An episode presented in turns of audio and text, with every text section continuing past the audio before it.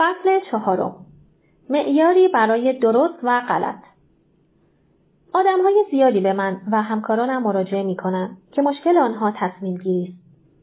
تردیدها بر سر ها و انتخابهای مهم زندگی. وقتی انتخاب هزینه زیادی نداشته باشد، تصمیم گیری راحت و ساده است. اگر کفش نامناسب را انتخاب کرده باشی، 20 هزار تومان را از دست می دهی. ولی اگر در مهمترین انتخاب زندگیت اشتباه کنی، تمام سرمایت را از دست می دهی. یعنی تمام زندگی را. و مهمترین انتخاب زندگی چیست؟ انتخاب ارزشهای زندگی هر کس در زندگی ارزشهایی دارد. گرچه همه ما دوست داریم همه چیز را با هم داشته باشیم. واقعیت زندگی این است که داشتن همه چیز با هم امکان پذیر نیست. اگر برای کسی حیثیت اهمیت زیادی داشته باشد به خاطر پول تن به هر کاری نمی دهد. این فرد لازم است بداند که با انتخاب حیثیت خود برگزیده است که نسبت به افراد دیگر پول کمتری داشته باشد. بنابراین با دیدن افراد پولدارتر از خود نباید حسرت بخورد. اگر فردی حیثیت را انتخاب کرده ولی با دیدن افراد ثروتمندتر حسرت می‌خورد معلوم است که معیارهایش برای زندگی نامشخص است. هم خدا را می‌خواهد و هم خرما را. و معمولا کسانی که هم خدا را می‌خواهند و هم خرما را نه خدا را دارند و نه خرما را. اگر استقلال رأی برای من مهمتر از محبوبیت است لازم است به آدمهای زیادی نه بگویم. چرا که انتخاب خود را به انتخاب آنها ترجیح می دهم. طبیعی است آدمی که به بسیاری از درخواستها نه می‌گوید آدم محبوبی نیست. اگر این فرد از اینکه دیگران زیاد دوستش ندارند گله کند معلوم می شود که هم خدا را می خواهد و هم خرما را. و باز هم این فرد نه خدا را دارد و نه خرما را.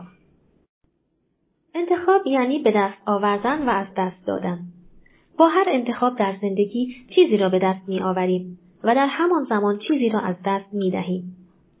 اگر تماشای یک فیلم سینمایی را انتخاب می کنیم یعنی در همان زمان مطالعه فصلی از یک کتاب را از دست داده ایم. اگر خوردن غذا در یک رستوران گران قیمت را انتخاب می کنیم یعنی در همان زمان خریدن یک مجموعه کتاب برای کتابخانه یک مدرسه را از دست داده ایم. اگر نیم ساعت مکالمه تلفنی با دوستی را انتخاب می کنیم یعنی در همان زمان نیم ساعت پیاده روی را از دست داده ایم. باید اولویت های خود را تعیین کنیم. بین تماشای فیلم سینمایی و مطالعه کتاب کدام یک اولویت من است؟ بین لذت غذای لذیذ و لذت اهدا کردن کتاب کدام یک اولویت من است؟ بین مکالمه تلفنی و پیاده روی کدام یک اولویت من است؟ اگر اولویت هایمان را تعیین نکنیم همیشه در حال حسرت خوردن هستیم. حسرت چیزهایی که از دست داده ایم. آنقدر که لذت چیزهایی که به دست آورده ایم را هم خراب می‌کنیم. از اینجا مانده از آنجا رانده. ای داد بیداد. بین خانواده و دوستان، بین هیجان و آرامش، بین تنوع و ثبات باید یکی را انتخاب کرد. ما برای همه چیز وقت نداریم. ما برای همه چیز پول نداریم. برای همه چیز انرژی نداریم. اما برای مهمترین چیزها هم وقت، هم پول و هم انرژی داریم. پس مشکل آدمها در زندگی وقتی دچار کمبود وقت، پول و انرژی می شوند این است که در مورد انتخاب مهمترین چیزها در زندگیشان دچار تردید و دودلی بنابراین محور سرمایه گذاری زندگیشان مشخص نیست. دقت کنید. صحبت از اولویت من شد. این به معنای آن است که آنچه برای من اولویت است ممکن است برای شما اولویت نباشد. پس من چه یک روان پزشک باشم، چه یک فیلسوف، چه یک مشاور معنوی و چه یک دوست نمی‌توانم کسی باشم که به شما بگوید اولویت شما چه باید باشد. درست من با درست شما متفاوت است. چرا که ما برای معمولیت های متفاوتی به این جهان آمده ایم.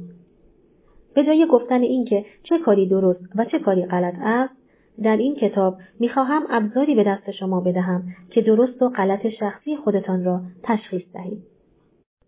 یک لئو بوسکالیا در کتاب زندگی زیباست نوشته است در اغلب کلاس ها و کارگاه ها از شرکت, از شرکت کنندگان می‌پرسم اگر قرار باشد تنها یک هفته دیگر زنده باشید چه کارهایی را در برنامه این هفتهتان قرار می دهید؟ چه تغییری در برنامه های زندگیتان می دهید؟ کدام کارها را به برنامه زندگیتان اضافه می کنید و کدام کارها را از برنامه زندگیتان حذف می کنید؟ آنها شروع به نوشتن می کنند و وقتی نوشتنشان به پایان می رسد از آنها می پرسم خب چرا همین الان این کارها را نمی کنید؟ از کجا می دانید بیش از یک هفته عمر خواهید کرد؟ در یکی از کارگاه ها خانمی پاسخ داده بود مدتها فرزندم را نبوسیدم اگر قرار باشد هفته دیگر بمیرم همین الان به خانه می‌روم و او را میبوسم. و من پاسخ دادم پس همین حالا این کار را بکنید خانم عزیز. همین حالا کلاس را ترک کنید به خانه بروید و فرزندتان را ببوسید.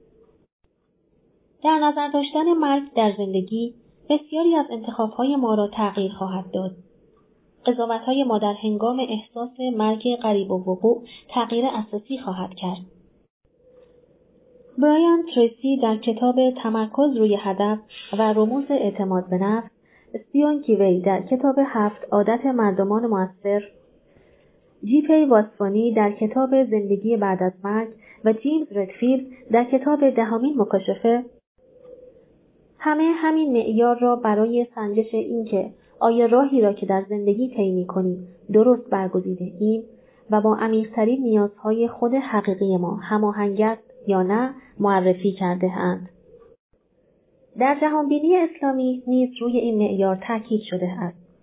بارها در سخنان ائمه علیه السلام شنیده ایم که چنان زندگی کنید که گویی فردا خواهید مرد و چنان زندگی کنید که گویی هرگز نخواهید مرد. این بیان متعالی به خوبی توضیح می دهد که اگر قرار باشد یاد مرگ منجر به افسردگی، خمودگی، بیرغبتی به امور زندگی و گوشهگیری و عنصبا شود راه را به اشتباه رفته اید. قرار است چنان زندگی کنیم که گویی هرگز نخواهیم مرد. یاد مرگ قرار است منجر به این شود که در انتخابهایمان عمیقترین نیازهای روحمان لحاظ شود. همان جزئی از ما که پس از مرگ باقی خواهد ماند. و به سفر و مأموریتش ادامه خواهد داد. در آخرین فصل کتاب کوزه ای از آب بحر تحت عنوان زندگی با مرگ این پارادوکس زیبا را توضیح دادم.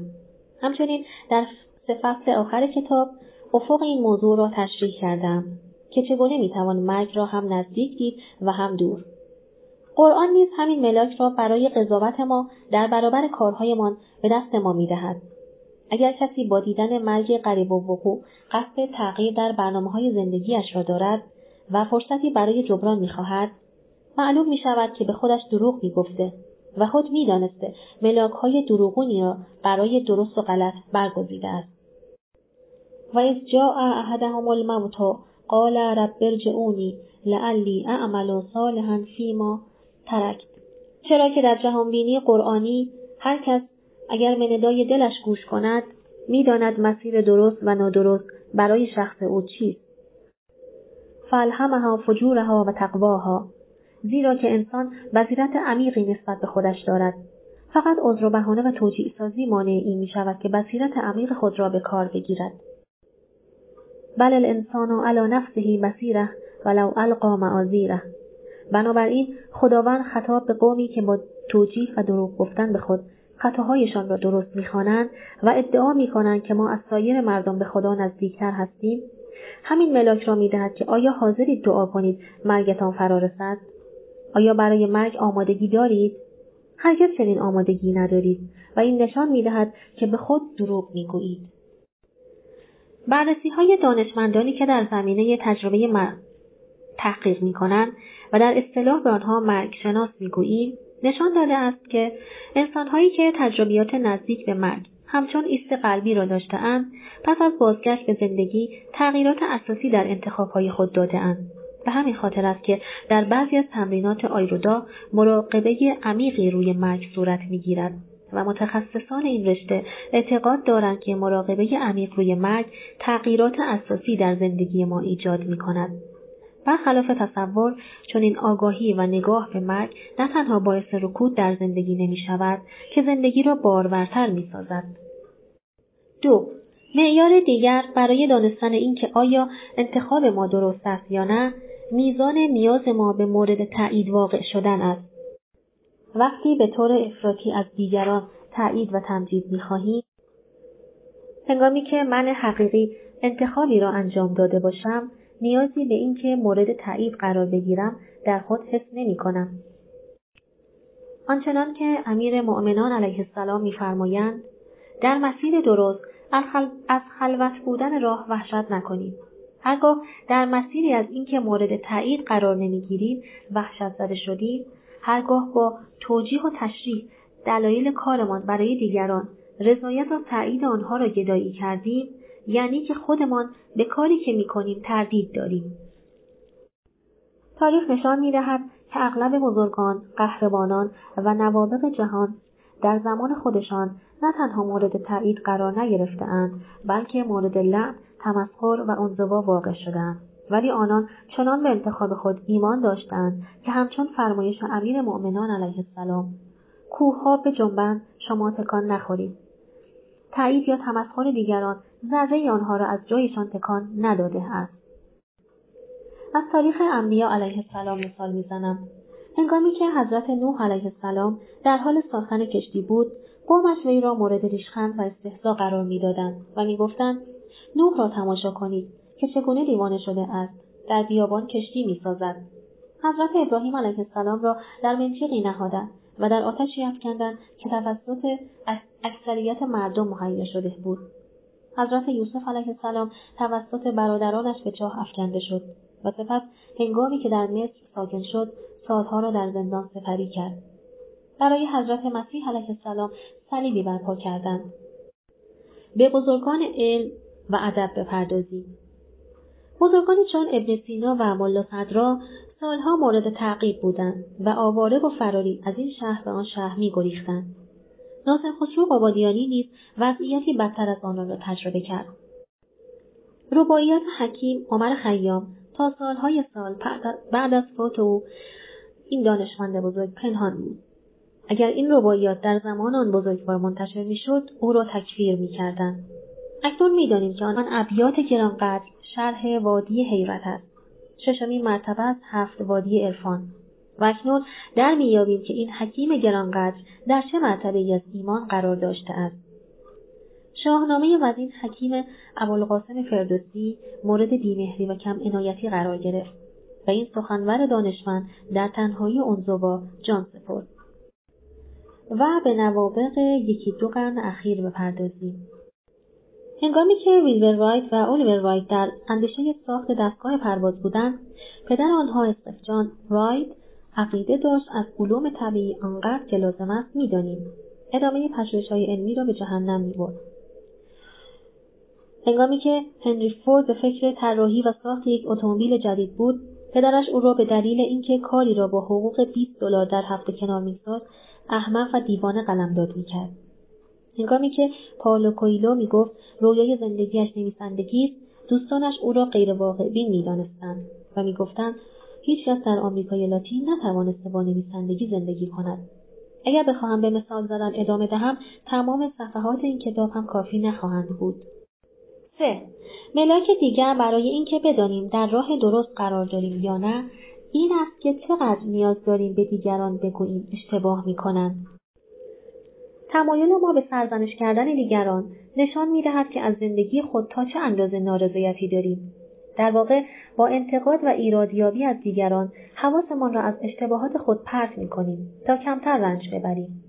دبی فورد در کتابهای نیمه تاریک و وجود راز سایه توصیه می کند که به وعظ و نصیحتهایی که به دیگران می کنید خودتان به دقت گوش کنید. اغلب آنها نصیحت هایی هستند که خود شما بیش از دیگران به آنها نیاز دارید. یکی از دوستانم برای کشف اشتباهات زندگیش یک ضبط صوت کوچک در جیب خود میگذاشت و مکالمات خود با دیگران را در تمام طول روز ضبط می‌کرد و شب هنگام با آنها گوش می‌داد دوستم می‌گفت از شنیدن آنچه به دیگران گفته بودم شگفت زده می‌شدم. چقدر نیاز به تایید در سخنانم بود. چقدر نیاز به ایراد گرفتن و نصیحت کردن آنان در حرفهایم خودنمایی می‌کرد. این کار دوستم همان چیزی است که در عرفان اسلامی مراقبه و محاسبه نام گرفته است. نگاه کردن به آنچه می‌کنم و ارزیابی افکار گفتار و رفتارم. اگر به کسی ماهی بدهی یک روز او را سیر کرده ای. ماهیگیری به مردم یاد بده تا هر روز خودشان را سیر کنند. کار یک روانپزشک این نیست که به مردم بگوید کدام کارشان درست و کدام کارشان غلط است. او به جای مراجعانش انتخاب نمی کند. او مسائل زندگی را چنان برایشان تجزیه و تحلیل می کند که خود ملاک درست و غلط خودشان را پیدا کنند. آنگاه خود سرنوشت خود را خواهند نوشت.